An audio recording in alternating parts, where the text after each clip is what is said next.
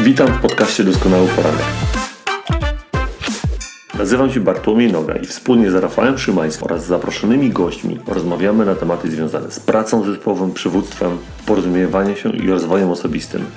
Wierzymy, że aby zrealizować coś wielkiego, trzeba działać zespołowo. Przywództwo to wpływ i jest to kompetencja, której można się nauczyć. Jesteś liderem, gdy wpływasz na ludzi, pomagając im osiągnąć pełnię potencjału.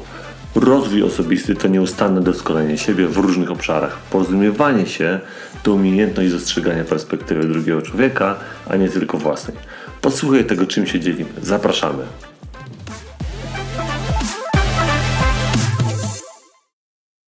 Witam serdecznie. Niedziela 8.30 w doskonałym poranku. E, dziś mamy bardzo, kolejny bardzo ciekawy temat. Porozmawiamy dziś o tym, jak kształtować nawyki w sposób łatwy. I naszym gościem będzie Tomasz Domalewski. E, człowiek, który z mojej perspektywy e, sam te nawyki doskonale wdraża i wdrożył w swoim życiu, bo dzięki temu zdobywa to, co zdobywa, tak? E, I robi te rzeczy, które robi w swoim życiu. A teraz tak przedstawiając pokrótce Tomka, Tomek od 20 lat zarządza projektami sprzedażowymi od poziomu strategii po działania operacyjne na co dzień wspiera, rozwija i szkoli e, zespoły sprzedażowe. Jako dyrektor sprzedaży odpowiada za portfel kilkudziesięciu milionów złotych. Prywatnie aktywny alpinista i prowadzi mm, takich gików górskich, tak jak to, czyli takich świrów górskich, e, którzy wspinają się od alpejskich szczytów Himalaje e, po dziką Alaskę i mm, Nową Gwineję jest, y, dla niego kluczem jest, y, jest y, powtarzalność, a nie perfekcja, tak? Albo przynajmniej to jest, że tak powiem, takie, takie motto przewodnie. I teraz tak, ja oddaję tutaj mm, mikrofon Tomkowi, żeby się przedstawił, żeby się przywitał z wami i później Rafałowi. Tomek, mikrofon dla ciebie. Okej, okay. E, dziękuję wszystkim za, za, za wstęp i przedstawienie. Bartku, ja już witam was wszystkich, którzy uczestniczycie w tym live lub będziecie go później odtwarzać. Dziękuję za zaproszenie. Słuchajcie, dzisiaj mega fajny temat, bo ten temat jest naprawdę przyjemny i łatwy. Ja postaram się prze, przedstawić ten temat z mojej własnej perspektywy, czyli by będzie z dwóch światów, światu, świata biznesu, czyli tego związanego ze sprzedażą, zarządzaniem sprzedażą i świata górskiego, czyli tego, w którym funkcjonuje jako, jako moja druga połówka, czyli świata wysokich gór, 6, 7 i 8 tysięczników. Myślę, że to połączenie dwóch światów w tym temacie bardzo fajnie będzie pokazane i ta moja droga tych budowania tych nawyków i radzenia sobie z pewnymi rzeczami, e, myślę, że fajnie tutaj też wy, wy, wybrzmi na tym naszym spotkaniu. Okej, okay, Tomek. Rafał? Rafał, mikrofon masz włączony.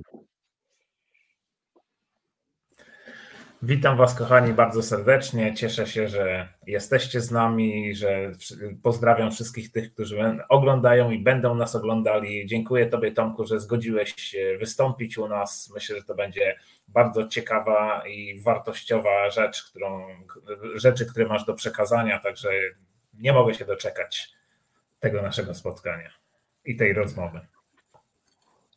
Ja chcę tylko dodać, że e, prywatnie z Tomkiem e, w kuluarach, e, gdzieś tam na różnego rodzaju spotkaniach rozmawialiśmy wielokrotnie gdzieś tam o tych naszych sportowych, że tak powiem, zajawkach. No, ale oprócz tego, że Tomek gdzieś spina się na te szczyty i, i zrobił niesamowite rzeczy i niesamowitą transformację w swoim życiu też, tak, żeby na te, na te szczyty wchodzić, to y, też wspiera fundację, tak, wspiera e, fundację Tomka Zielińskiego, tak, usłyszeć na czas i z tego co kojarzę, z jednej z relacji właśnie Tomka, która też się pojawiła na Facebooku, właśnie.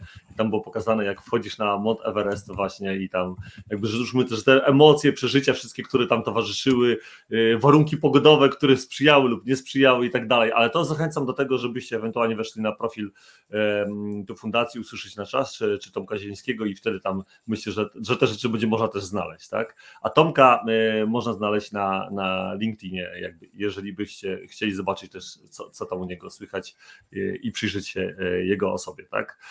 Okej, okay, zaczynamy, moi drodzy. Więc Tomek, pytanie idzie do ciebie, czyli właśnie jakby to, w czym ty jesteś naprawdę dobry, czyli jak kształtować nawyki w sposób łatwy, wiesz, tak, żeby to ułatwiało. Jestem ciekawy, jakie jest Twoje doświadczenie życiowe, jak, jak to u Ciebie zadziałało, jak ta, jest, jaka jest Twoja historia. Okej, okay, może na, na początek zacznijmy od tego, że Czasami nawyki kształtują się świadomie lub mniej świadomie, różnie z tym bywa. Natomiast od czegoś na pewno trzeba zacząć. I żeby, żeby wprowadzić Was w tą, w, tą, w, tą, tą historię o kształtowaniu nawyków, zacznijmy od, od pewnej opowiastki. Wyobraź sobie gościa takiego jak ja, który w roku 2007 waży 103 kg. Tym człowiekiem byłem ja. To byłem ja, Tomek Domalewski, tyle dokładnie ważyłem. To były niestety lata zaniedbań. Jako młodego człowieka, który po studiach rozpoczął pracę w dużej korporacji, totalnie dbając o swoją higienę pracy, o regenerację, o, o styl życia, tylko ciągłe szkolenia, rozjazdy, wyjazdy, spotkania, e, godziny spędzone w samochodzie, potem przy fast foodach przy okazji i tak dalej, tak dalej. No i w ciągu bardzo krótkiego czasu, będąc jeszcze naprawdę młodym człowiekiem, bo wtedy jeszcze nawet nie miałem 30, dorobiłem się 100 prawie 3 kg wagi. E, no i to jest, to jest człowiek, który miał, miał dzisiaj e, osiąga szczyty dosłownie, że tak powiem, i przynośni. No i właśnie od czego tak naprawdę, od czego trzeba zacząć, można powiedzieć. E, to jest trudna decyzja, dlatego że pamiętajmy o tym, że naturalne, zresztą to też troszeczkę jest związane z tymi nawykami, naturalne jest to, że nasz mózg jest leniwy. Nasz mózg jest leniwy w sensie i pozytywnym, i negatywnym. W sensie tym negatywnym, tym lenistwo opiera się na tym, że my bardzo często lubimy być w strefie komfortu tak? Czyli tam, gdzie czujemy się dobrze, gdzie nie musimy z siebie żadnego wysiłku dawać, nie musimy niczego zmieniać, tam jest nam na lepiej, więc trudno zrobić z tym pierwszy krok. I to jest też między innymi właśnie droga do tego, jak zacząć zmieniać lub kształtować swoje nawyki, albo te złe, albo kształtować swoje dobre nawyki. Bo jedną z zasad, którą ja wtedy zupełnie nie zdałem, tak naprawdę, którą dzisiaj wiem, że ona wynika chociażby z książki właśnie atomowe nawyki, to jest to, że zamiast mówić i zamiast od razu sobie określać wysoki cel, bardzo duży cel, zrób jakiś pierwszy krok, czyli od myślenia przeciwdziałanie bo bardzo często to, co zauważyłem i do dzisiaj zauważam, jest tak, jest tak, że my często rozmawiamy, mówimy o tym, co chcemy zrobić, co chcemy zmienić, ale tylko o tym mówimy. Albo cały czas to planujemy, ale nie podejmujemy działania. I moim zdaniem taką pierwszą rzeczą, która jest istotna, to jest podjąć po prostu działanie. One nie musi być perfekcyjne, tak jak Bartek powiedział na początku, one nie musi być już gotowe w 100% ułożone, ale rozpocznij działanie. I tym moim pierwszym działaniem było po prostu Tomek, rusz cztery litery i zacznij coś z sobą robić. I tym pierwszym działaniem było tak, Tomek, zacznij biegać. No i wiecie, co się wydarzyło. Biegłem na swój pierwszy trening biegowy po, nie wiem, 6 latach i po prostu po 15 minutach myślałem, że dostaję zawału serca, że muszę karetkę wzywać, że, że w ogóle za, za chwilę zejdę i nie wiem, kto mnie będzie zbierał z tej, z tej bieżni.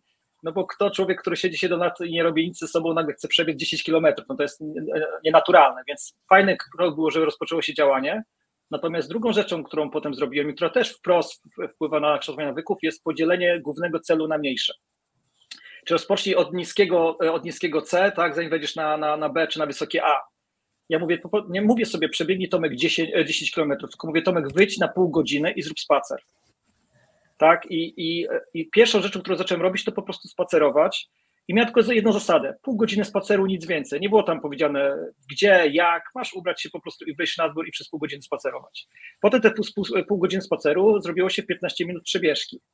Potem te 15 minut przebieżki zrobiło się w pół godziny przebieżki. Tak? Potem do tego doszedł rower i tak naprawdę powiedział dopiero po jakichś czterech miesiącach dopiero przebiegłem swoje pierwsze 10 kilometrów. Po czterech miesiącach, kiedy rozpocząłem.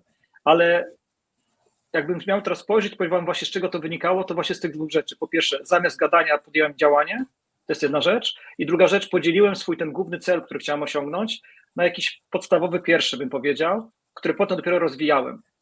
I to, co na pewno e, charakteryzowało te, te działania i, te, i, te, i jakby realizację tego celu, to powtarzalność. Ja robiłem to codziennie. Czyli nieważne, nieważne było dla mnie, e, jak powiedziałem do końca właśnie, nie myślałem o tych 10 kilometrach, tylko było dla mnie wyjdź i zrób codziennie to, co sobie zaplanowałeś w tym pierwszym kroku. Mhm. I myślę, że to jest taka na początek fajna, fajne wprowadzenie do tego właśnie, jak możemy e, kształtować swoje dobre nawyki lub dokonywać zmian w swoim życiu, bo pamiętajcie, że nawyki prowadzą tak naprawdę, nawyki jest tylko narzędziem. Tak naprawdę celem tego nawyku jest dokonanie jakiejś zmiany w swoim życiu, poprzez właśnie, poprzez właśnie kształtowanie ich w odpowiedni sposób. I wydaje mi się, że na początek, jako takie słowo wstępu do tego, co, co, co, co się wydarzyło w moim życiu, to to chyba było pierwsze, co miało kluczowe później znaczenie i determinowało wszystkie inne rzeczy, które się wydarzyły. Mhm. Dlatego, że pamiętajmy o tym, że e, zrobienie tego oznaczało to, że ja dokładnie po 9 miesiącach schudłem o 32 kg. 9 miesięcy mi zajęło schudnięcie 32 kg, czyli zszedłem ze 103 kg do 70 z groszami. E, I to, było, I to było 9 miesięcy. I wam powiem, że jak komuś się wydaje, że to już jest koniec, to to jest dopiero początek drogi. Dlatego, że najtrudniejsze przy takim schudnięciu jest tak zwana stabilizacja wagi. Myślę, że wszyscy sportowcy, którzy, czy nawet chłopacy, którzy trenują tutaj triatlon i tak dalej, to wiedzą o tym, że utrzymanie wagi jest tak naprawdę później kluczowe. i jakby jej ustabilizowanie, tak? No bo efekt jojo wszyscy znamy, tego diety cud, szybkie chudnięcie, szybkie później tycie i tak dalej, i tak dalej. Dla mnie najważniejsze było ustabilizowanie. I tutaj znowu jedyna rzecz, która mi pomogła, to powtarzalność. Już wtedy nawet nie patrząc z punktu widzenia nawykowego, na jakieś kształtowania nowego nawyku, tylko bardziej to, że skoro już ruszałem się, robiłem to, to, da, to ma tak pozostać po prostu. I tym, i, i tym sposobem tak naprawdę e, do dnia dzisiejszego, chociaż od tego roku minęło dużo, bo to był rok 2007, teraz już 2020, 2023, e, to ten nawyk, który wtedy rozpocząłem, powoduje to, że ja dzisiaj, mając już tych lat o wiele, wiele więcej, e, w każdym tygodniu od poniedziałku do soboty wstaję codziennie rano, nie myśląc zupełnie o tym. To jest dla mnie tak jak mycie zębów. Ubieram buty do biegania i biegam godzinę czasu. Nie mam żadnego celu do tego biegania. W sensie nie mam tak, że muszę przebiec jakimś tempem, nie mam, że muszę w jakimś tętnie to zrobić strefie tętna, nie mam, że muszę zrobić jakieś interwały. Mówię, wstaję, wychodzę z domu, biegam godzinkę i po godzinkę jestem z powrotem w domu. Nieważne, czy przebiegnę w tym czasie 9 km, 11 czy 10, nie ma to żadnego znaczenia, robię to po prostu. I to, mhm. spo, i to spowodowało i powoduje od wielu, wielu lat, że ja mam cały czas bardzo dobrą kondycję i cały czas utrzymuję odpowiednią wagę. I można powiedzieć, że to jest efekt tego silnego nawyku, który sobie wtedy ukształtowałem i, i, i go utrzymałem, czy ta, ta, ta, dalsza powtarzalność. Czyli kończąc już te bieganie, bo już więcej już nie będę o nim tutaj opowiadał, to są te trzy rzeczy, które, które wprost e, mówią o tym, o tym właśnie, jak, jaka, si, jaka siła tkwi w tych nawykach, czyli działanie, tak, następnie podzielenie tego du dużego, głównego celu na mniejsze, by powiedzieć, na etapy i zacznijmy od pierwszego kroku, nie od razu perfekcyjnego dużego. I trzecia to jest powtarzalność, tak? Są takie trzy rzeczy, które na pewno by zwrócił na to uwagę. No tak, no tak. E, tak. Mhm. E, Tomek, no, a powiedz jeszcze tylko przy jakim wzroście to wszystko, e, to, jeśli chodzi o wagę, to przy jakim wzroście to wszystko, o, o metr, jakim wzroście? Metr 70, metr 75, więc musicie, możecie sobie wyobrazić jak wyglądałem. Taka kuleczka z trzema brodami, z trzema brodami, która się kulała, że tak powiem. E, jak ktoś na mnie teraz patrzy, mówi Tomek, nie wierzę, że ty tyle ważyłeś, ale wiecie, jak oglądam swoje stare zdjęcia, to ja, to ja, ja siebie sam tam nie poznaję, że to byłem ja, tak? Więc, no tak, więc to jest ogromna różnica, która, którą widać i którą chyba docenia się po wielu, wielu latach tak naprawdę, nie? Także, że to jest istotne. I taka już kończąc, kończąc to bieganie, to, to, to jest też taka fajna inspiracja dla osób, które tak jakby jeden kolega, nie będę go tutaj imienia mówi, bo może też nas ogląda, a to jest taki jeden kolega, który co roku się ze mną spotka, mówi Tomek, zaczynam biegać, mówi, i co roku kupuje nowe buty, nowy strój do biegania, jakieś nowe gadżety, nazwijmy, związane z bieganiem i one, jego szafa już powie wypełniona tymi gadżetami, nowymi butami, których jeszcze nigdy nie miał na nogach, ani na sobie tych ubrań nie miał. To jest właśnie ta różnica między planowaniem i mówieniem, a działaniem, o którym sobie tutaj rozmawialiśmy, nie? Na takiej zasadzie. Czy można powiedzieć, że, że, planowanie, że to planowanie może być później w działaniu, wiesz, że w sensie, żeby rozpocząć w ogóle jakiekolwiek działanie, bo później to się dopiero rozwinie tak naprawdę i ty jakby w miarę tego, jak już zaczniesz to wdrażać w swoje życie, i zacznie, zacznie to być dla ciebie naturalne, to wtedy sobie zaplanuj, ok, no to może nie te buty, to może jakieś inne, może nie to, może tamto, nie? Po prostu, nie? Tak jest. Ja myślę, ja myślę, żeby zacząć cokolwiek robić, to nawet nie potrzebujesz za bardzo dobrych butów, można powiedzieć. Żeby się fizjoterapeuci i ortopedzi zaraz by mnie tutaj poprawili, że buty mają znaczenie, ale chodzi mi bardziej o to, żeby się przełamać i wyjść ze strefy komfortu, to wcale nie muszę kupić sobie najlepszych drogich butów, żeby zacząć to robić, tak? mogę ubrać po prostu najzwyklejsze adidasy i, i dopiero potem, tak powiedzieć Bartek, jakby rozwijać swoje też, e, nazwijmy, narzędzia tak, do biegania. Okej, okay, no to słuchajcie, no tak, tak się zaczęła moja droga od biegania, ale tak naprawdę ona była decydującym, bym powiedział, takim elementem, który wpłynął potem na dalsze moje e, rozwój pasji, bo ja byłem człowiekiem pracy, ja byłem pracocholikiem, nie, nie oszukujmy się i to ja mogę, i to mogę pełną świadomością powiedzieć po wielu latach. Byłem pracocholikiem, dla którego się praca liczyła od, od rana do wieczora bardzo często. Ja zawsze byłem na umowach B2B zatrudniany nigdy nie mówię o pracy, więc u mnie nie było jak że o 16 zamykam biurko, zamykam komputer, wyłączam i nie myślę o pracy. Ta praca się przewijała przez całe moje życie.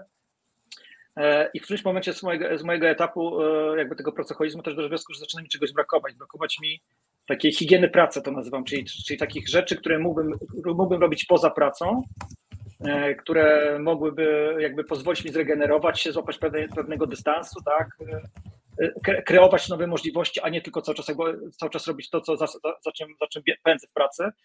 No i tu też się przydają różne elementy związane chociażby właśnie z kształtowaniem nawyków. No bo oczywiście ja, ja się sobie bardzo durny pomysł, który był zupełnie przypadkowy, mówię to wprost, a mianowicie na 40 urodziny, które się wówczas zbliżały.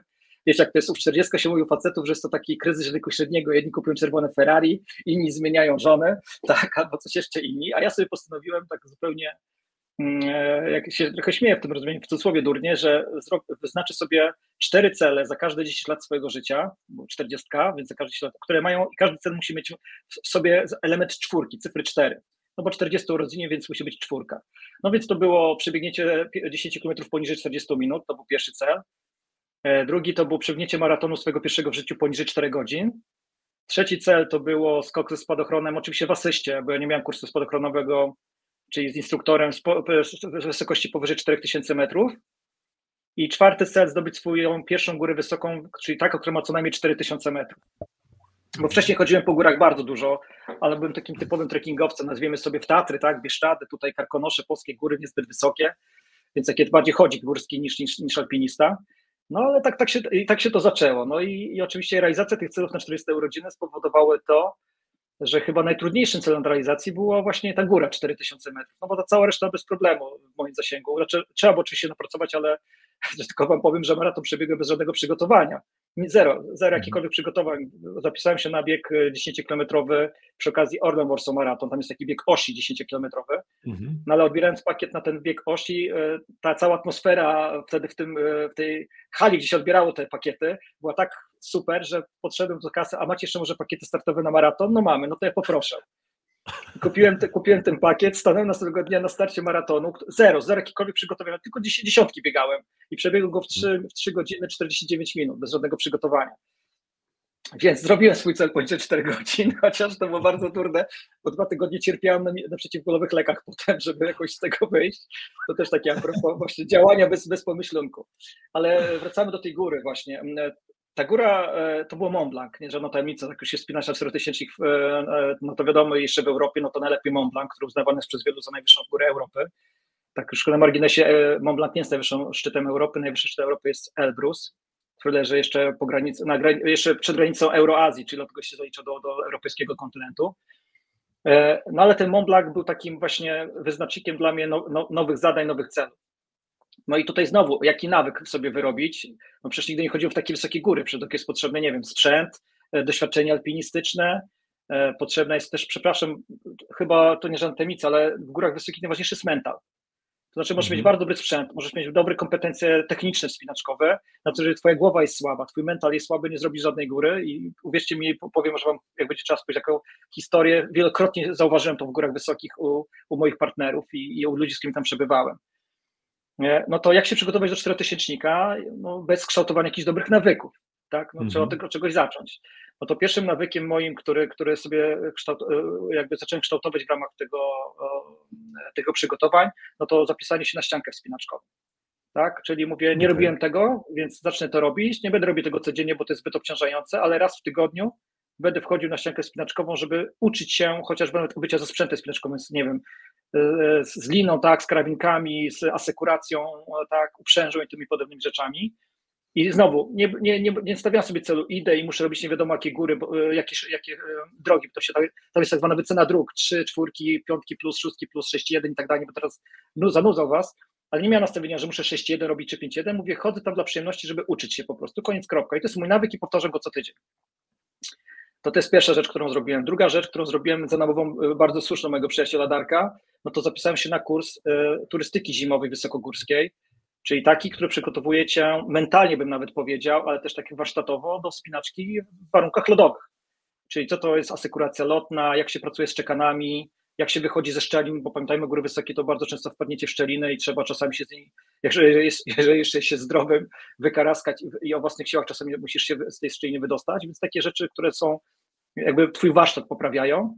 No i trzecia rzecz, no to oczywiście doświadczenia i uczenie się tak zwanej ekspozycji, czyli radzenie sobie z, z wysoką ekspozycją, czyli z takim powiedzmy, żeby wam obrazować terenem, gdzie stoisz na stoku, na stoku danego szczytu i patrzysz w dół i z nachyleniem około powiedzmy 70 stopni i masz 400 metrową przepaść, tak? I musisz stać i, mhm. i jakby, jakby oswoić się z tą, z, tą, z tą sytuacją, że, no, że tak jest, tak? Że jeden błąd może pozwolić to, że polecisz w dół.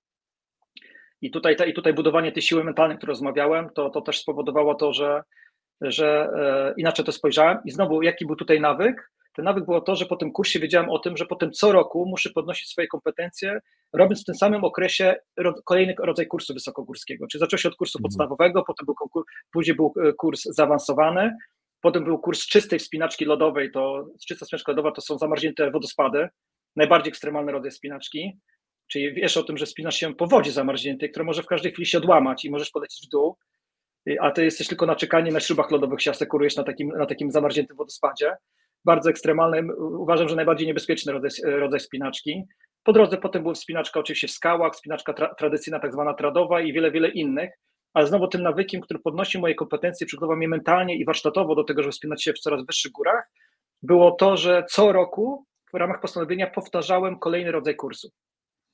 To też a propos tego budowania właśnie nawyków. E, I one mnie przygotowały do tego, że, e, że znowu fajna w tej książce Atomowy Nawyki jest bardzo fajny para, e, rozdział, a właśnie mówiąc o tym, zrób, coś, zrób to w łatwy sposób, czy łatwiej sobie to przygotuj, to jest to, że nie od razu ludzie się na Everest spinają. Tam jest takie fajne zdanie. Mhm. I moim zdaniem ta moja droga w górach jest dokładnie odpowiednikiem tego zdania. Ja wiedziałem o tym, że Everest nie będzie od razu moim celem, żeby zdobyć Everest, który jest takim oczywiście metaforą przenośną gór wysokich, bo on nie jest najtrudniejszym szczytem, na którym byłem, ale jest taką metaforą, bym powiedział, możliwości wspinaczkowych, to wiedziałem o tym, że ja muszę najpierw, znowu to, co powiedziałem wcześniej, podzielić swój główny cel na mniejsze, czyli rozpocząć najpierw od jakiegoś mniejszego szczytu, tam się czegoś nauczyć, jak zdobędę doświadczenie, zacząć przejść na kolejny szczyt, który jest trudniejszy już trochę, jak go zdobędę, znowu trzeci szczyt, trochę trudniejszy. I dopiero krok po kroku, step by step, przechodzi do tego głównego celu, którym jest ten, powiedzmy, e, metafora Everestu. I to jest właśnie też znowu te, e, te, te, te, te jeden z elementów przygotowania dobrego nawyku, czyli podziel swój cel na mniejsze etapy, zacznij od czegoś mniejszego i dopiero wraz z rozwojem, z swoim doświadczeniem, dopiero jakby dochodzi do tego głównego celu, jakim jest Everest. Więc można powiedzieć, że moje te wcześniejsze góry to były te dwie minuty słynne w nawykach, nie? To są, moje, mhm. to są teraz te moje dwie minuty, później będą kolejne dwie minuty inne i kolejne dwie minuty jeszcze inne. To taka, taka by powiedział, taka była droga e, do, w tej wspinaczce wysokogórskiej. E, no i tak jak powiedziałem, no ona mnie doprowadziła do tego, że, e, że na ten moment byłem na wszystkich kontynentach świata się już wspinałem. Jedynym kontynentem, który jeszcze nie byłem, to jest Antarktyda. To jest mhm. jedyna, jedyny kontynent, w którym jeszcze nie byłem, natomiast nie ma już kontynentu, na którym się nie wspinał. Tak jak Bartek mówił na początku, wspinam się w, w, od, mówię, od Himalajów przez Alpy, a skończywszy na naprawdę bardzo egzotycznej, najdzikszej dzisiaj chyba uważam rejonie świata, czyli Papua Nowa Gwinea, gdzie do dzisiaj tubylcy są, połowa tubylców to są e, ludożercy. I to była, była bardzo niebezpieczna wyprawa, już nie wnikając w szczegóły, tam było tak, że nie mogliśmy przejść przez dżunglę, ponieważ był stan wyjątkowy wprowadzony, bo po prostu tubylcy porywali E, wspinaczy ich mordowali albo okupu za niego żądali, więc trzeba było po prostu bezpośrednio się dostać helikopterem do basecampu i dopiero stamtąd rozpocząć akcję górską. Także też takie ciekawe przygody można było dzięki temu przeżyć. E, ale kończąc temat e, już tej, też znowu tej, tej wspinaczki, tak, tak ogólnie mówiąc, to, to wszystko ta, przekształciło się w pewien mój styl życia. Ja dzisiaj bym powiedział, nie jestem w stanie żyć bez gór wysokich. I Bartek, który mnie zna e, długo wie o tym, że e, z tej spinaczki, z tej pasji e, zrodził się też projekt, który prowadzę, to się nazywa się Neptun w górach. I to w ramach tego projektu wspiera, wspieram, jestem ambasadorem Fundacji Usłyszeć na Czas. Neptun w górach to jest projekt, żeby było jasne, Neptun nie dlatego, że uważam się za Boga, ale jestem mężczyzninem i stąd jest po prostu Neptun. Mm, pojawia się w tym projekcie nazwa. I ten projekt polega na zdobyciu korony Ziemi. Korona Ziemi, dla osób, które nie wiedzą, to jest skompletowanie najwyższych szczytów każdego kontynentu. Tych szczytów jest w wersji rozszerzonej 9. Ja mam za sobą już 7, zostały mi dwa ostatnie. I to jest właśnie Antarktyda. Na Antarktyda i tam jest tak słynny e, góra Masyw Wilsona się nazywa. A drugi szczyt no, to jest powtórka Everestu, no bo tak jak Bartek wspomniał, byłem na Everestie w ramach właśnie też projektu Słyszeć na czas. I niestety to był okres, kiedy COVID się rozpoczął, rok 2020, totalny full lockdown. E, I tam, mimo tego, że byłem przygotowany, od razu powiem, to też a propos za chwilę o tym będziemy rozmawiać w nawykach, a propos mm, tego, że czasami, że każda porażka powinna być odbierana na kolekcję i to też jest bardzo istotne, bym powiedział, e, jeśli chodzi o budowanie nawyków i się zniechęcanie do nich, to tam było tak właśnie, że mimo, że byłem w życiowej formie, byłem przygotowany najlepiej w swoim całym życiu pod względem mentalnym, spinaczkowym. Jak zobaczyli moje wyniki medyczne, lekarze wysokogórscy powiedzieli, kurde, to jest niemożliwe, że w tym wieku ten gościu miał takie, takie, takie współczynniki wydolnościowe. I mhm. ja jako jedyni z moim przyjacielem Mateo, bo tam we dwójkę pracowałem, Mateo e, Isaza, mój kolumbijski przyjaciel, też spinacz alpinista, jako jedyni na trzecim e, obozie 7300 metrów nie używaliśmy tlenu, byliśmy w bardzo dobrej formie się czuliśmy. No i na dzień i na noc po noclegu na, w obozie trzecim, kiedy myśmy następnego dnia wstać rano i przyjść do, do obozu czwartego i stamtąd już wieczorem atakować szczyt, przyszedł taki cyklon, że musieliśmy wszyscy w popłochu uciekać i zjeżdżać na linach do obozu drugiego, ponieważ wszystko, łącznie z tym, że namioty były połamane, jak zapałki były łamane, no to nie dość, że jeszcze musieliśmy uciekać przed cyklonem, no to jeszcze już po zjeździe do obozu drugiego zaczęły mieć pierwsze objawy COVID-u, które się okazało prawdziwym COVID-em. Musiał być przetransportowany do szpitala w Katmandu, żeby, żeby, żeby, żeby zejść po prostu z wysokości, bo zdajecie sobie sprawę, co się dzieje na wysokości, jeżeli chodzi o zawartość no tlenu. No więc, więc tam trzeba było szybko wzywać helikopter i musiałem wracać jak najszybciej do Katmandu, żeby tam przez dwa tygodnie niestety być zamknięty, bo nie wypuścili mnie, póki się nie wyleczyłem. Więc to też, słuchajcie, to też a propos właśnie tego Everestu, to też jest e, istota radzenia sobie mentalnie z takimi sytuacjami, na które nie masz wpływu. E, nie, mhm. bo bardzo często jest tak, że my budujemy jako, jakiś nawyk, kształtujemy jakiś nawyk, a następnie po drodze się różne rzeczy wydarzają. I e, już teraz przechodzę trochę do budowania nawyków i my się zniechęcamy szybko. Ja zawsze wychodzę z założenia, że traktuj każdą porażkę, tak, albo, albo nie wiem, wszystko, co się złego wydarzy, traktuj jako pewną lekcję do odrobienia. Traktuj jako coś, dzięki czemu się nauczyłeś czegoś, wyciągnąłeś wniosku i możesz się poprawić, możesz osiągnąć kolejny progres. I tutaj taka szybki przeskok do sprzedaży, tylko na chwilę, to myślę, wydaje, że to, mhm. to charakteryzuje wszystkich szefów sprzedaży albo menadżerów sprzedaży, że my zawsze jesteśmy zadowoleni ze swojego wyniku. To znaczy, jak ja rozmawiam z moim zespołem, z moimi, z moimi regionalnymi dyrektorami, oni mówią, Tomek, ty, nieważne jaki wynik byśmy nie osiągnęli, ty zawsze byś miał jakieś jedno ale. Ale to ale nie wynika z tego, że jestem e, niezadowolony, tylko wynika z tego, że uważam, że zawsze jest coś jeszcze do poprawy.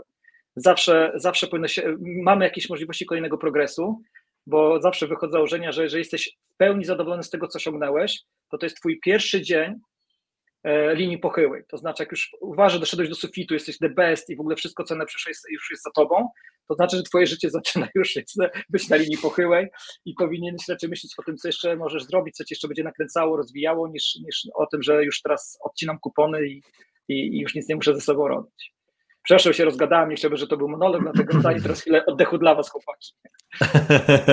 No, dzięki, dzięki Tomek serdecznie, wiesz, twoje historie są zdecydowanie bardzo mocno inspirujące i wiesz, jakby te kilka takich elementów, które ja tutaj wyczytałem, które według mnie są już takie super istotne, tak, czyli zrób ten pierwszy krok, zacznij od tego niskiego C, to jest takie, wiesz, niezmiernie istotne, czy to było właśnie, wiesz, ten pierwszy nawyk biegania, najpierw chodzenia, pod zdobywanie gór tak de facto, no bo jakby ten nawyk kumuluje się później jakby w, w różne inne rzeczy. Ta powtarzalność, o której też powiedziałeś, tak, że ona jest niezmiernie istotna, tak, że nie, nie mówiłeś o tym, że twój nawyk chodzenia, no właśnie, to chciałem się o z ciebie zapytać jeszcze, czy ty czułeś, że ten nawyk chodzenia, maszerowania, on się, wiesz, ziścił z uszu w ciągu 30, 60, 90 dni, jak to różni mówią, czy bardziej po prostu zacząłeś to mm, wdrażać w swoją tożsamość, tak, no bo jakby też, jakby też spadałeś na tej wadze, miałeś jakiś cel swój i tak dalej i nie postrzegałeś, że no dobra, 60 dni to mam nawyk i ja później to robię automatycznie, bo tak do końca nie jest. Zawsze gdzieś tam trzeba być z mojej perspektywy czujnym, bo jak się człowiek nie jest czujny, to, to może ten nawyk y, y, może wybić się z tego y, tak naprawdę. Nie? I, ten, I ten, to co powiedziałeś Tomek też o tych, o tych kursach, szkoleniach, tak? jako też kolejny taki nawyk i taka świadomość tego, że mm, żeby teraz wchodzić gdzieś dalej, robić coś dalej, to ja muszę cały czas podnosić swoje kompetencje. Nie? Ja nie mogę powiedzieć sobie nawet tak, wiesz, że ja już teraz wiem, tak? że ja już teraz wiem, bo to jest też taki trochę mental też twój, nie? Ja jestem ciekawy, później jeszcze zapytamy się o mental, ja za chwilę zadam, zadam pytanie Rafałowi, ale o ten mentalu, zaraz do tego mentalu, co chciałeś powiedzieć o, o tych swoich kolegach też, to, to zaraz wrócimy. Rafał, jestem ciekawy, jak to z twojej strony mm, perspektywy wygląda właśnie, to łatwe wdrażanie nawyków, tak? Jak to u ciebie wyglądało? Mhm.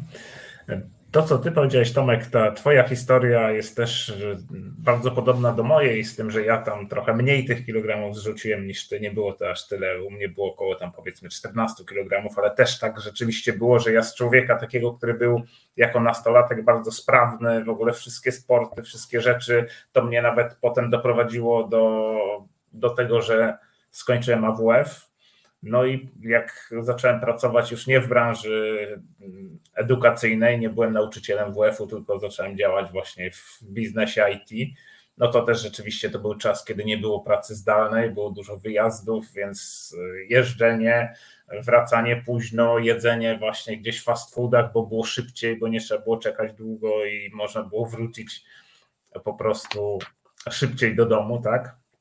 Więc rzeczywiście tam gdzieś zaniedbałem bardzo mocno taką swoją tą kondycję fizyczną i w którymś momencie, gdy się tak otrzeźwiłem i postanowiłem coś zacząć robić, to faktycznie te pierwsze biegi to też było, kiedyś już o tym opowiadałem tutaj w doskonałym poranku, że właśnie pierwsze wyjście na bieg po takiej długiej przerwie skończyło się tym, że po 300 metrach po prostu wróciłem do domu z palącą klatą i, i, i ledwo oddychając i z trudem łapiąc powietrze. Więc to, to rzeczywiście tutaj znajduje takie podobieństwo w tej historii, ale właśnie w tej twojej historii, ale właśnie tak się zastanawiam, co wtedy spowodowało, że ja w taki dość łatwy sposób zrezygnowałem z tego, z tego dotychczasowego, tamtego dotychczasowego trybu życia. I myślę, że tutaj też zacząłem myśleć o tym, żeby to jest też ta rzecz, którą James Clear tutaj opisuje w książce Atomowe Nawyki, o tym tworzeniu, aranżowaniu tego środowiska, otoczenia do tego, żeby e, można było lepiej kształtować te nowe nawyki, tak, żeby można było łatwiej to wszystko robić. Ja w ogóle zacząłem też, może tak trochę nietypowo, ale zacząłem też od e, czytania, edukowania się odnośnie tego, jak, e, co wpływa dobrze na mój organizm i co wpływa niekorzystnie na mój organizm. Więc też po, po czytaniu trochę o tym, w jaki sposób przetworzone jedzenie, e, te, to takie śmieciowe jedzenie, nazwijmy to ogólnie, wpływa na, na mnie, na, na to, jak ja funkcjonuję, no to to i samo to już zniechęciło mnie do tego, czyli sprawiłem, że ten ten, te moje dotychczasowe nawyki przestały być dla mnie atrakcyjne, natomiast też czytając o tych korzyściach i edukując się właśnie dużo na temat korzyści, które osiągałem, e, jedząc zdrowe jedzenie, tak mówiąc ogólnie, spowodowało, że chciałem właśnie wybierać te rzeczy konkretne. I to, był, to było też ciekawe, że ten wybór, ta decyzja, którą dokonujesz, stoisz w sklepie, stoisz przed tą półką z jedzeniem, myślisz sobie, masz na coś ochotę, wezmę to, ale sobie pomyśl od razu, a co mi to daje? No właściwie niewiele mi to daje, tylko smak. Poza smakiem niewiele mi to daje, tak? Więc wezmę coś, co będzie dla mnie bardziej korzystne, tak? Czyli tutaj właśnie e, poszedłem w ten sposób. I tutaj dostrzegam też takie powiązanie mm, z prawem środowiska, czyli jednym z praw rozwoju, które opisał John Maxwell, było takie uczenie, kształtowanie się nowych rzeczy, nowych nawyków, to zmiana tego, kim jestem, kim byłem dotychczas, a więc rozwój, tak? czyli prawo środowiska. Mm, John Maxwell określił takim zdaniem, że intensywny rozwój wymaga sprzyjającego otoczenia. I teraz tu ważne jest też nie tylko to, czym się otaczamy, jeśli chodzi o przedmioty, ale też myślę, że bardzo ważną rzeczą jest to, czym się otaczamy, jakimi ludźmi się otaczamy, z kim przebywamy. Czy jesteśmy w takim towarzystwie ludzi, którzy też promują takie e, korzystne dla zdrowia zachowania, czy nie, tak? Bo jeżeli będziemy E, w towarzystwie ludzi, chodź, dobra, co tam ci zależy, tak, no to, to będziesz biegał, chodź, posiedzisz z nami, tak, no to w tym momencie nie wyjdę na bieganie, tylko będę może, być może bardziej skłonny do tego, jeśli nie, nie będę miał silnej woli, woli albo będę, nie wiem, trochę zmęczony, no to sobie pomyślę, a dobrze, no rzeczywiście muszę odpocząć, więc faktycznie to dzisiaj nie pójdę, tak? No i w tym momencie też ludzie powodują to, że odciągają nas od, od tych dobrych nawyków i, i gdzieś tam przekonują do tych, które są wygodniejsze, które wymagają takiej mniejszego wysiłku, mniejszego wydatku energetycznego.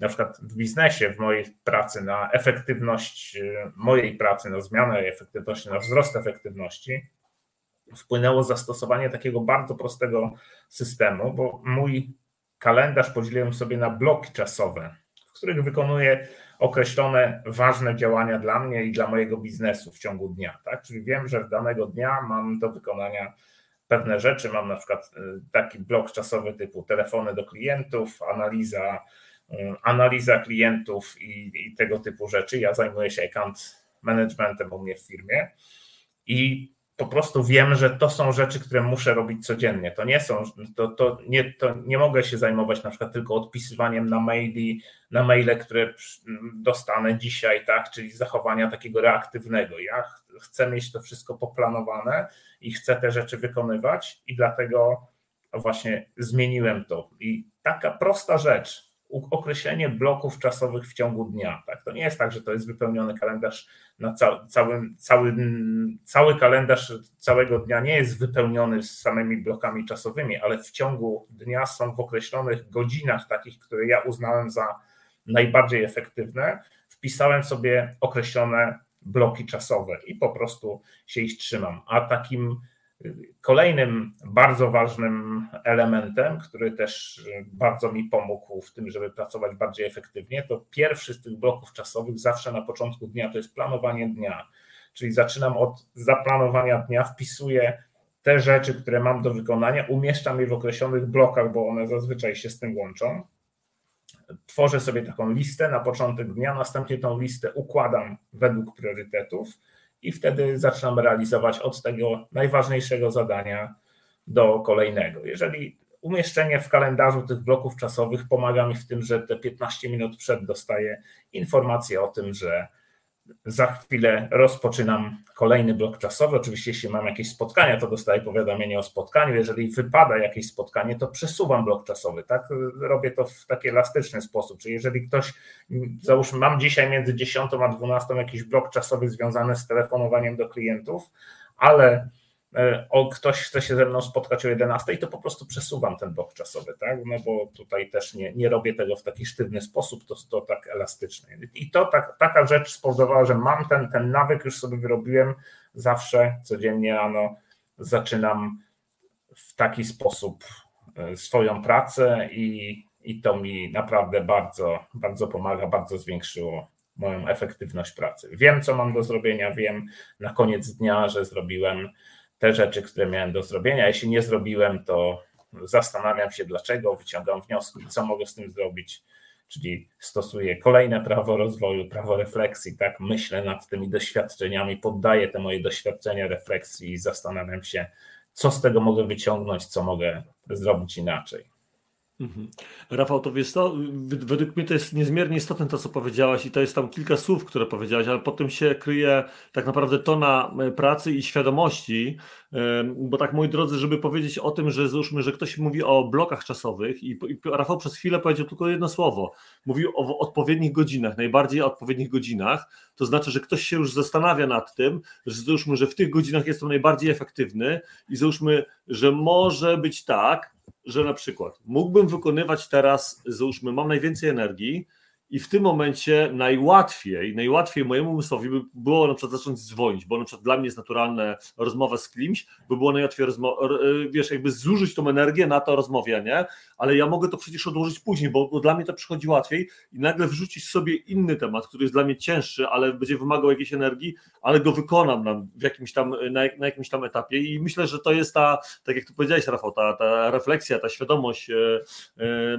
to, to jest niesamowite, to jest bardzo ciekawe narzędzie, narzędzie y, do tego, żeby, żeby robić i tak de facto koniec końców ty ułożyłeś sobie w pewien sposób sobie środowisko, tak, które ci ułatwia mhm. wprowadzanie tego nawyku, tak, czy takiego rytuału, można by było powiedzieć, czegoś, y, w jaki sposób sobie organizujesz życie, no bo y, jakby wiemy o tym, do, jeżeli w tym momencie, teraz nawet można powiedzieć, że to jest czynność, to nie jest nawyk, to ona w pewnym momencie już wchodzi w człowieka charakter, ona się zaczyna tym nawykiem robić, tak, że zaczynasz układać swoje umysł w ten sposób, że ja chcę to zrobić tak, a nie inaczej po prostu, nie? I to jest właśnie jakby, że tak mhm. powiem, ten początek tego, żeby, żeby, żeby tak zrobić, nie? Znaczy dla mnie, Dokładnie, do tego... Powiedzieć... Oczywiście. Mhm.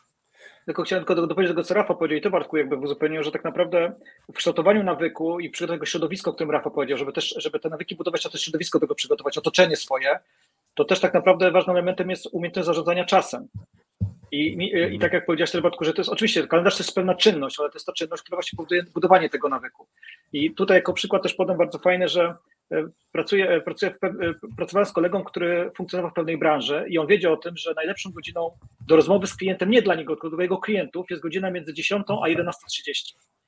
I wcześniej było tak, że on po prostu między spotkaniami, różnymi projektami, jak znalazł czas, no to dzwonił w tych godzinach, jak nie znalazł, to zaczynał w innych godzinach dzwonić.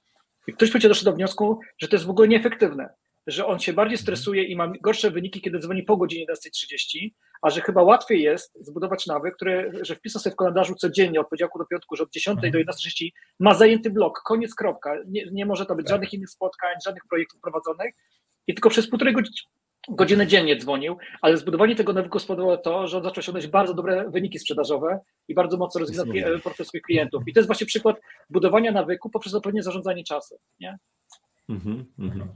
Niesamowite. Rafał? E, bo, bo tak, do tego jeszcze właśnie, tak, bo chciałem dodać do tego, że właśnie, e, żeby to jeszcze zwiększyć tą efektywność i, i, i pomóc takiej koncentracji na tym, co robię, to po prostu mam powyłączane wszystkie powiadomienia, z jakichś mediów społecznościowych, to wiadomo, tak? Natomiast też e, różnego rodzaju powiadomienia głosowe. Po prostu mam bloki czasowe na to, żeby sprawdzać sobie nie wiem, pocztę, jakieś tam komunikatory i inne rzeczy, no bo słuchajcie, no przez tyle lat, kiedy pracuję, jeszcze się nigdy nie zdarzyło, żebym dostał maila, na którego musiałbym odpowiedzieć w ciągu pięciu minut, bo jeżeli ktoś miał bardzo ważną sprawę, to po prostu dzwoni do mnie, tak? Jeżeli ktoś mhm. wysyła maila, to znaczy, dla mnie to oznacza, że może chwilę poczekać na odpowiedź. Oczywiście no nie może to być kilka dni, tak, ale wiadomo, że to nie jest tak, że musimy natychmiast po otrzymaniu maila odpowiedzieć, a czasami obserwuję i rozmawiam z ludźmi, którzy mówią o tym, że no nie mogę się zorganizować ciągle, tam jakieś mam tyle różnych spraw, tyle tych bieżących rzeczy gdzieś się pojawia. No i jak pytam, a, a czym się zajmujesz, co robisz w ciągu dnia? No, no i, i usłyszę taką odpowiedź, no odpisuję na maile, bo jak się coś pojawi, to chcę szybko odpisać, żeby było, że tam, żebym zrobił takie wrażenie, że jestem na miejscu, jestem do dyspozycji, odpowiadam, ale tak naprawdę jeśli nawet odpowiesz po godzinie czy po dwóch, to nic wielkiego się nie stanie, bo jeżeli ktoś ma do ciebie pilną sprawę, to po prostu zadzwoni, bo będzie wiedział, że to jest najlepszy sposób na to, że, żeby cię złapać i uzyskać odpowiedź, czy jesteś w stanie mi pomóc pilnie, szybko, natychmiast? Tak. Jeżeli jestem, no to po prostu pomagam albo organizuję taką pomoc, a jeżeli ktoś wysyła maila, to znaczy, że może trochę z tym poczekać, więc to też takie, jednym z takich elementów na początku, jak zacząłem, to pierwsza to było to właśnie nie być, skończyć z taką reaktywnością, czyli wiecie, ja to tak nazywam, siedzę na nasłuchu, obserwując, wpatrując się w ekran, po prostu czy przyszedł jakiś mail i jak się już jakiś nagle pojawia się nowy e-mail, to klika odpowiedz i odpowiada, tak? Czyli takie siedzenie na nasłuchu, to, to w ogóle jest bez sensu, bo rozprasza totalnie, nic nie można innego zrobić, nie? Więc ja to sobie tak rozwiązałem, u mnie to działa, nie wiem jak u innych, ale u mnie to naprawdę bardzo dobrze działa. Okej, okay, dzięki, dzięki Rafał, dzięki Tomek. Ja jeszcze Wam dopowiem tylko jedno narzędzie z tej mojej strony tak naprawdę, właśnie, że to, żeby zrobić pewne rzeczy właśnie łatwiejszymi, e, to tak jak Ty Rafał powiedziałeś, czy tak jak Ty mówiłeś, jeśli chodzi o, ten, o zrobienie czegoś po pierwsze łatwiejsze, po drugie, żeby to było ułożyć swoje środowisko w jakiś sposób, tak? Czyli jeżeli, jeżeli ja bym chciał codziennie czytać książkę, to wcale nie muszę zacząć tą książkę czytać przez dłużej niż pół godziny z rana i wstawać wcześniej, wiesz, o 5 rano, żeby, wiesz, że jestem głodny, że muszę teraz przez godzinę czytać książkę, tylko możesz wstać z rana i wziąć ją i dosłownie 5 minut ją czytać, tak? I wiesz, i, i, później możesz powiedzieć sobie, że nigdy nie mam czasu na czytanie książek. No oczywiście nie mam czasu, no ale wiesz, poświęć najpierw te 5 minut, a zobaczysz, co się później okaże. Może się okaże, że z tych 5 minut nagle się wejdzie 10 minut, 15 minut, albo jakiś inny moment, albo y, nagle zaczniesz to dzielić sobie na kilka sektorów, takich sekcji, że będziesz mógł tu 5 minut, tam 5 minut, albo jestem zaciekawiony, to dalej przeczytam to i tak dalej, i tak dalej. I to jest taka jedna rzecz. Druga to jest taka ustawienie właśnie środowiska, to nawet tak jak załóżmy, jak ja widzę codziennie, rower ten ten trenażer z rowerem, y, y, wiesz, w, w, salonie, gdzie wiesz, po prostu on stoi tam, nie? To, to ja po prostu, mój umysł jest mentalnie nastawiony już na, na wiesz, na po prostu na, na trening, na to, że muszę to zrobić, wiem o tym, że to jest, ja nie muszę to wyciągać z garażu, to nie jest dla mnie ciężkie, że wiesz, że ja teraz to będę brał, to jest dla mnie niekomfortowe, ja to mam po prostu tak blisko siebie, że mógłbym mieć to blisko łóżka nawet. Nie? Po prostu to jest najbliżej mnie, jak może być. I ja to tworzę łatwiejszym, tak? Że nawet jeżeli ktoś mi powiedział, no nie, no po prostu ja, ja mogę wziąć te buty i wyjść i od razu ja patrzę na te buty. Ja patrzę na te buty do biegania. Butów do biegania nie chowam nigdzie indziej, gdzieś ja, ja patrzę na te buty. Ja codziennie je widzę, nie? Tak naprawdę. Więc to są takie y, elementy, które mi też pomagają. Tomek, ale jestem ciekawy, bo też wspomniałeś o tym mentalu, o, tym, o, o, o tych górach. Y, jestem ciekawy właśnie tutaj na ten temat tego, wiesz, co tutaj chcesz powiedzieć. Okej, okay, no słuchajcie, no, jest takie powiedzenie wśród szerpów y, y, w Himalajach, że tak naprawdę góry zdobywa się najpierw głową, potem ciałem, a na końcu szczęściem. I dużo w tym prawdy jest, jeśli chodzi o góry wysokie, dlatego że najważniejsze w tym wszystkim jest mental i, i, i wydaje mi się, że, że budowanie właściwego nastawienia tej siły mentalnej jest też mocno, może pierwszy rzut oka nie, ale bardzo mocno też z, koreluje z tym, co powiedział Rafał a propos przygotowania odpowiedniego środowiska wokół siebie do tego, żeby nawyki budować, bo James Clear jeszcze w, tym, w, w tej książce przy okazji tego przygotowania środowiska mówi też o tym, że przygotowanie środowiska polega nie tylko na ułatwieniu sobie pracy, ale również na wprowadzeniu elementów, które utrudniają utrzymanie złych nawyków. Moim zdaniem tak. jedno i drugie jest ze sobą bardzo blisko, wbrew pozorom, Mhm. E, dlatego, że chociaż jak ktoś mówi, że chce schudnąć, no to jednym z takich utrudniających rzeczy, które powinien robić, no to, nie, to po prostu nie mieć w domu e, żadnych przykąsek, tak? No to jest jako, taki mhm. prosty element, jako przykład tego właśnie, jak utrudnić sobie pewne rzeczy. Jeżeli mówimy o budowaniu siły mentalnej, to pamiętajmy, że ta siła mentalna nie bierze się tylko od ze mnie, ze mnie własne, ze mnie, ale też z otoczenia, które funkcjonuje, o to, to, czym mówił Rafał, ludźmi, którymi się otaczam, tak, i, i z kim przebywam na co dzień. I wydaje mi się, że, e, że chyba jeden z kluczowych elementów do budowania siły mentalnej jest po pierwsze e, przygotowanie go swojego środowiska, ale ludzkiego, czyli z kim przebywasz, jakie tematy poruszasz, e, tak, jakie macie wspólne tematy, pasje, dlatego że jedna rzecz, którą się mi nauczyłem, toksyczni ludzie zawsze będą ciągnąć cię w dół. Ludzie, którzy są niezadowoleni z własnego życia, będą zawsze wpływać demotywująco na ciebie. Ludzie, którzy nie osiągnęli w życiu e, sukcesu, będą zawsze podcinali ci skrzydła. I wydaje mi się, że takim elementem właśnie budowania siły mentalnej jest A, przede wszystkim pierwsze, spójrz na swoje środowisko, swoje otoczenie i ułóż je, przearanżuj je w taki sposób, w którym właśnie powiedziałem, czy otaczę się ludźmi, którzy cię wzmacniają, ludźmi, którzy kibicują tobie, ludzie, którzy jakby nawet jeżeli tej samej pasji nie mają, to jakby motywują cię i wspierają cię na co dzień. I to jest jakby taki pierwszy element budowania siły mentalnej. Drugi element budowania siły mentalnej, no to jest. E, e, aha, i może i teraz przykład z gór, bo mnie pytałeś, Bartku, o te, o te, o też o te góry. To na przykład przykład tego rozwiązania, które jest w górach, to jest bardzo e, rozważny dobór partnerów spinaczkowych. To, jest, mhm. to się tak wydaje teraz takie kuriozalne, to jest cholernie istotne, dlatego że w górach wysokich, w ogóle w alpinizmie istnieje takie pojęcie, może słyszeliście chłopaki i, i widzowie nasi, słuchacze, partnerstwo liny. Partnerstwo liny to mhm. jest takie pojęcie w wspinaczce i w alpinizmie, które mówi o tym tak, jeżeli wiąże się z kimś liną, z drugim człowiekiem lub, lub z grupą ludzi, to znaczy, że to jest oznaka ogromnego zaufania. Dlatego, że od mhm. nich zależy moje życie. Jeżeli oni popełnią błąd, to ja, no mi się może wszystko wydarzy, jeżeli ci ludzie popełnią błąd. Tak samo, jeżeli oni się ze mną wiążą, to oni mi muszą zaufać. Mówią, jeżeli Tomek popełni błąd, to może to kosztować nas zdrowie lub nasze życie. I to partnerstwo mhm. liny jest oznaką niesamowitego zaufania między spinaczami wysokogórskimi. I dla mnie zasada prosta. Ja nie zwiążę się z liną z kimś, komu nie ufam.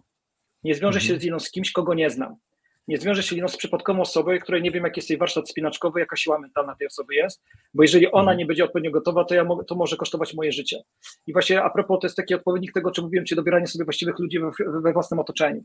I w górach wysokich jest cholernie istotne to, jakiego spinacza, z jakimi ludźmi będzie się wspinał, i to jest właśnie dla mnie właśnie przykład tego, o czym rozmawiałem przed chwilką. I to też oczywiście wpływa na moją siłę mentalną, bo że wiem, że spinam się z dobrymi ludźmi, z ludźmi, których znam, z ludźmi, którym ufam, to nawet wszystkie przeszkody, które się pojawiają, pojawiają po drodze, a pojawią się na pewno, jak to w górach wysokich, są zawsze nie, nieoczekiwane rzeczy się pojawiają, to inaczej mi się, e, inaczej ja jestem w stanie przetrwać, inaczej na nie zareagować, kiedy mam ludzi, którym mogę zaufać, z którymi mogę iść dalej, tak, takie zasadzie. To, to, to jest jedno, jedno z, przykładowych, e, z przykładowych rzeczy. Jeżeli chodzi teraz o o to, jak siła mentalna jest istotna z punktu widzenia wsi spinaczkowego, no to podam przykład e, Everestu. Kiedy ja byłem na Everestie, wspinała się ze mną, a wtedy na lotce, czyli na północną ścianą lotcy, hinduska, najbardziej znana hinduska alpinistka Anita Kundu. Ona już zdobyła Everest dwa razy, była na kilku ośmiotysięczników i lotce była jej, północna ściana lotce była jej takim marzeniem, się chciała na, na nią spiąć. I by, wcześniej, zanim się spinasz, już właściwie robisz ten atak szczepu na właściwy szczyt, masz tak zwany proces aklimatyzacji. Czy zdobywasz pomniejsze szczyty, tak, chodzisz wyżej, schodzisz niżej, po prostu przygotowując swój organizm do, do, do pewnych warunków. Przypomnę, przypomnę tylko dla Was, że powyżej 5300 metrów twój organizm się już nie regeneruje, nie jest, nie jest w stanie się już regenerować. 5300 to jest ten pułap, do którego jesteś w stanie przygotować swój organizm, wszystko co powyżej, to już jest naprawdę praca wcześniej wykonana, czyli właśnie aklimatyzacja, wcześniejsze przygotowania, treningi i tak dalej, i tak dalej. Janita Kundu była jedną z najmocniejszych kobiet fizycznie, którą poznałem w swoim życiu w górach wysokich. Niesamowicie szybka, niesamowicie, niesamowita wydolność. E, jak wchodziliśmy na Labucze, jest tam taki szczyt 6100 metrów, to ona była 20 minut przede mną na tym szczycie, tak, tak zaiwaniała, mówiąc krótko. No naprawdę fizycznie, e, wydolnościowo była niesamowicie przygotowana, szczupła osoba, bardzo wysportowana. I wyobraźcie sobie, że kiedy szliśmy do obozu trzeciego, obóz trzeci to jest taki ostatni obóz, gdzie się rozchodzi droga na Everest, a potem rozchodzi się droga na Lotse. E, osobno już jest wspinaczka później to w tym czasie akurat tak się zdarzyło, że e, szerpowie sprowadzali ciało zmarłego wspinacza, który zginął podczas próby ataku Everestu e, i po prostu był związany w taki, no nie, nie, nie wnikam w szczegółów, taki worek specjalny foliowy i oni go tak jak sanki ciągnęli na dół, mhm. żeby sprowadzić to ciało do basecampu. No i to, to się wydarzyło w momencie, kiedy my doszliśmy do obozu trzeciego, czyli zobaczyliśmy na własne oczy, z czym się wiąże, tak by namacalnie, z czym się wiąże spinaczka wysokogórska i co się może zdarzyć. I to był moment, w którym e, Anita zareagowała w sposób zupełnie niespodziewany. Taki, że po prostu zaczęła płakać, powiedziała, że ona nie wchodzi na te loce, ona rezygnuje, ona chce żyć i, i, i się też, że podjęła decyzję o wycofaniu się, chociaż była niesamowicie przygotowana, my zanim ona by zdobyła ten szczyt. Mm -hmm. I to pokazuje o tym, jak siła mentalna, jak nastawienie odpowiednie do, do, do wyzwań, które ci czeka, do sytuacji, które się mogą pojawić, wpływa na to, jakie decyzje później kluczowe podejmujesz. W tej sytuacji Anita po prostu była, mimo że była dobrze przygotowana wydolnościowo, była super kondycyjnie, miała bardzo dobry warsztat alpinistyczny, tej głowa niestety była w innym miejscu. I to jest ten mhm. przykład tego, tej, tej siły mentalnej i tego, jak ważne jest to e, w górach wysokich, a jak ważne jest to w życiu, to chyba nie muszę nikomu udowadniać o tym, jak wiele rzeczy, które chcieliśmy dokonać, które chcieliśmy zrobić, poddawaliśmy tylko dlatego, że mentalnie byliśmy na to przygotowani. Takim kluczowym elementem, który jest elementem sprawdzam w, każdej, w, każdym, w każdym projekcie, który prowadzę, to jest porażka. To jest jakaś przeszkoda. Mhm. To jest jakaś rzecz, która nagle się pojawia, której nie może nie przewidziałem, albo ja się źle przygotowałem do niej. I to jest mój, i to jest kluczowy element, taki moment dla mnie, który też decyduje o sile mentalnej. Czy ja mimo tego szukam rozwiązania, szukam alternatywy, przeskakuję go, idę dalej do przodu, czy ja mówię, ten, tego się nie da zrobić, poddaję się, wycofuję się. Nie? To, jest, to jest właśnie też ten mhm. przykład tej, tej, tej siły mentalnej i tego, jak to jest istotne też nie tylko w górach, ale również w biznesie. No to myślę, że to jest niezmiernie istotna lekcja, tak, Tomek. Także dzięki Ci serdeczne, bo ta, bo ta, ta opowieść w ogóle, po pierwsze o tych partnerach, to jest, wiesz, to też dużo mówi, tak, tak de facto. No bo wiesz, y, my mówimy teraz o tym, że w górach wysokich jest to ekstremalnie ważne i tam to jest po prostu już tak, wiesz, bardzo mocno uwidacznione. Ale teraz w takim życiu codziennym wiadomo, że różnie może być, tak, ale jakby i masz partnerów biznesowych i tak dalej, i tak dalej. I, i zobacz, jak można też właśnie pociągnąć to w tym kierunku, tak, co się wydarzy i na samym końcu, y, jaki będzie mental tego swojego partnera, jeżeli nagle coś nam nie pójdzie nie tak. Czy my będziemy się wtedy, zaczniemy drzeć koty, czy się okaże, że my będziemy szukać rozwiązania jakiegoś, nie? Wiesz, jakby to są dwie no, niezmiernie istotna rzecz, którą można to przenieść na, na, wiesz, na różne jakby sfery życiowe tak de facto. No to w biznesie, jeżeli chodzi o partnerstwo linne, to to jest idealna metafora do zbudowania zespołów sprzedażowych. No jeżeli mhm. budujesz własny zespół, tak jak ja jestem szefem sprzedaży, mam swoich regionalnych dyrektorów sprzedaży, mam, mam swoich członków zespołu, mam KZS-ów, mam, mam, mam wsparcie w swoim zespole, to jeżeli ja nie mam zaufania do tego zespołu i ten zespół nie ma do mnie zaufania, nie potrafimy budować tego zaufania, ani relacji, nie potrafimy się wspierać, to chociażby, to chociażby zarząd miał najbitniejsze plany sprzedażowe dla nas, byśmy nie wiadomo jakie narzędzia do tego przygotowane, to my nie osiągniemy tego wyniku, jeżeli nie ma tego zaufania i tego wspierania wzajemnego. Więc jeżeli ja mhm. buduję zespół jako menadżer sprzedaży, to ode mnie też trochę zależy, znaczy nie dobrze, bardzo mocno ode mnie zależy od tego, jakich ludzi dobieram do tego zespołu. Więc jeżeli mhm. mówimy właśnie o tym, o tym przykładzie tej, tego właśnie e, przy, przy, mojego otoczenia, to tym elementem jest również właściwe dobieranie ludzi do własnego zespołu i właściwe e, budowanie zaufania w tym zespole. No tak, no tak, to jest niezmiernie istotne. Y, kurczę, bardzo wiele, wiele wartościowych e, treści dzisiejszego, dzisiejszego doskonałego poranka. Dobiegamy już do końca. Nie wiem, Rafał, czy ty byś chciał coś jeszcze dodać, bo jeżeli, albo jakbyś dodał, jak ja już zadam ostateczne pytanie, czyli co wy byście, moi mhm. drodzy, teraz polecili tutaj naszym, naszym widzom i słuchaczom na sam koniec, jako taka, jako taka pierwsza podstawowa rzecz, którą można było do zastosowania. Tomek może pierwszy i później Rafał i ewentualnie Rafał coś od siebie. Mhm. Okej, okay, znaczy ja z tych wszystkich rzeczy, które się odpowiedzieliśmy, bo ich, no, nie wszystkiego dotknęliśmy, ale takim podstawowym rzeczą, która zawsze wyróżniała ludzi, którzy osiągają coś, rozwijają się od ludzi, którzy tylko myślą i czekają, to jest działanie. Znaczy moim zdaniem to jest mhm. tak, nie, nie, nie, nie, nie czekaj i nie planuj perfekcyjnego rozwiązania. Nie oczekuj, nie oczekuj, aż be, nigdy, nigdy do końca nie będziesz gotowy, żeby coś zmienić. Natomiast to, co zmienia twoje życie i ciebie, to jest działanie. Czyli po prostu zrób pierwszy krok i zacznij działać, a cała reszta przyjdzie później, modyfikuj później, ulepszaj później, ale zacznij działać i rób. Koniec, kropka, tyle. Mhm. Dzięki Tomek. Rafał?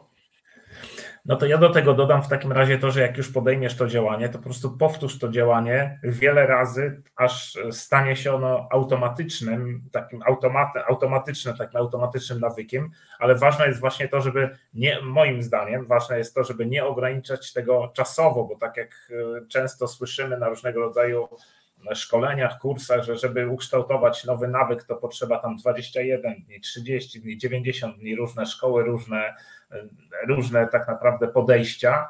Natomiast y, tu bardzo mi podobało to, co James Clear napisał właśnie w, w tym rozdziale, w tej, w tej części książki, że to pytanie, ile czasu potrzeba, żeby ukształtować nowy nawyk, należy zamienić na pytanie, ile powtórzeń trzeba wykonać, żeby czynność to, czy zachowanie stało się nawykiem, tak? Czyli właśnie podejmuj działanie i działaj, ćwicz, ćwicz, ćwicz, powtarzaj, powtarzaj działanie, aż zacznie ono być automatycznie, automatyczne, zacznie działać już, przejdzie z tego świadomego wykonywania do podświadomego, bo wielokrotne powtarzanie danego zachowania rozpoczyna proces automatyzacji i w ten sposób właśnie powstają nawyki i wpływa to, to nie jest tylko tak, że my sobie powtarzamy i to się staje nawykiem. To nawet jest tak, że takie ciągłe powtarzanie, tworzenie nawyków wpływa na zmiany w strukturze naszego mózgu. To jest ciekawa rzecz, że niemal z każdym powtórzeniem zwiększa się taka siła tych sygnałów, które docierają, tworzą się nowe połączenia neuronowe, tworzą się te połączenia się ze sobą scalają, tworzą się takie, można powiedzieć, autostrady neuronowe, po których już później ta czynność y, jest łatwiej wykonywana. E, te sygnały przebiegają, czynność dzięki temu jest łatwiej wykonywana, czyli na początku, jak się czegoś uczymy, wydaje nam się to takie bardzo trudne, wymaga wiele wysiłku. No ja pamiętam, jak uczyłem się grać na gitarze i na początku szło mi tak trudno, że wydawało mi się, nie, no ja się nigdy nie nauczę grać, to po prostu nie ma szans, tak? Ale z czasem szło mi coraz lepiej, a tu przy, akurat przy grze na gitarze dodatkową trudnością jest to, że po kilkunastu minutach gry, jak jest nieprzyzwyczajony, to tak bolą opuszki palców, że po prostu nie da się grać dłużej. Tak więc, mimo tego, że ja nawet chciałem ćwiczyć dłużej, to nie mogłem tego ćwiczyć.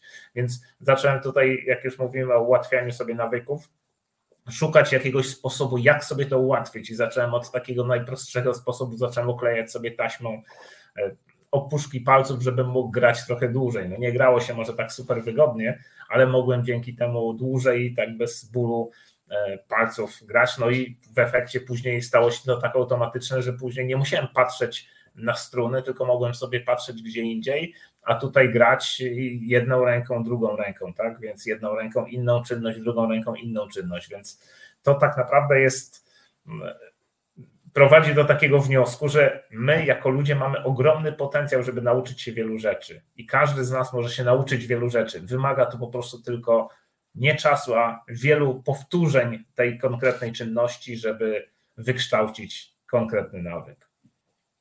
Y, dzięki Rafał. Ja bym do tego wszystkiego jeszcze dodał jedną rzecz, y, której też Tomek y, wspomniał i według mnie ona jest też niezmiernie istotna do, do podkreślenia i, i do przypomnienia na sam koniec, że pamiętajcie, że też jeżeli mamy nawyki, jeżeli mamy szafę pełną, to musimy ją trochę opróżnić, żeby wsadzić nowe rzeczy i trochę tak jest z tymi nawykami, tak? Czyli musimy się pewnych rzeczy, musimy teraz tym rzeczom, które nam przeszkadzają w, w realizacji tych dobrych nawyków, musimy te, te złe nawyki odrzucić, tak? Czyli jeżeli, nie wiem, likwidujemy te przekąski, jeżeli załóżmy widzisz, że załóżmy często korzystasz z telefonu komórkowego, bo nie wiem, patrzysz na te social media i tak dalej, i tak dalej, to może pierwszą podstawową rzeczą jest odłóż go w ogóle do innego pokoju, żeby było ci ciężko tą rzecz wykonać, więc zastanów się. Ja myślę, że jedną z takich, takich podstawowych narzędzi, które ja bym dał tutaj, to jest właśnie do tego zmapuj, co się teraz w ogóle dzieje u ciebie i które rzeczy na przykład tak naprawdę de facto ci jest, są tymi takimi pożarczami czasu, które ci nic nie dają, i pomyśl sobie później, co możesz zamienić w zamian za to, tak? A nagle i, jeszcze jedna rzecz,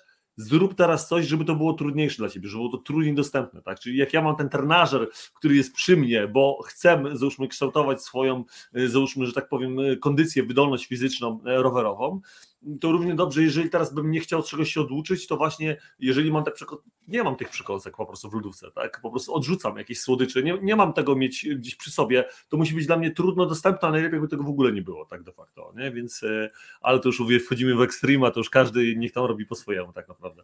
Tomek, dziękuję Ci serdecznie za ten wartościowy, doskonały poranek, dzisiejszy poranny, także fajnie, cieszymy się bardzo w ogóle, że wiesz, że złapałeś ten czas dla nas w, ty, w, tych twoim, w Twoim bloku czasowym de facto, spinaczkowo, wiesz, spinaczkowo, yy, zawodowo aktywnym, więc e, dziękuję Ci serdecznie. Rafał, Tobie też również dziękuję, bo te lekcje są też niezmiernie cenne, nawet o tych blokach właśnie, o tym, o tym czasie planowaniu. Myślę, że dla wielu to była e, istotna, istotna wartość. Także pozdrawiam Was serdecznie i dziękuję Wam wszystkim. Oddaję mikrofon, żeby się pożegnać. Tomek?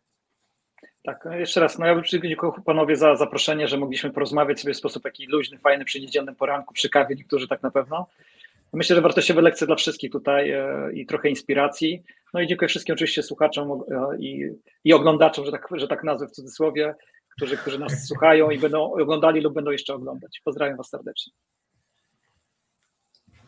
Super, ja też kochani dziękuję Wam za to, że byliście z nami, że nas oglądacie, będziecie oglądali.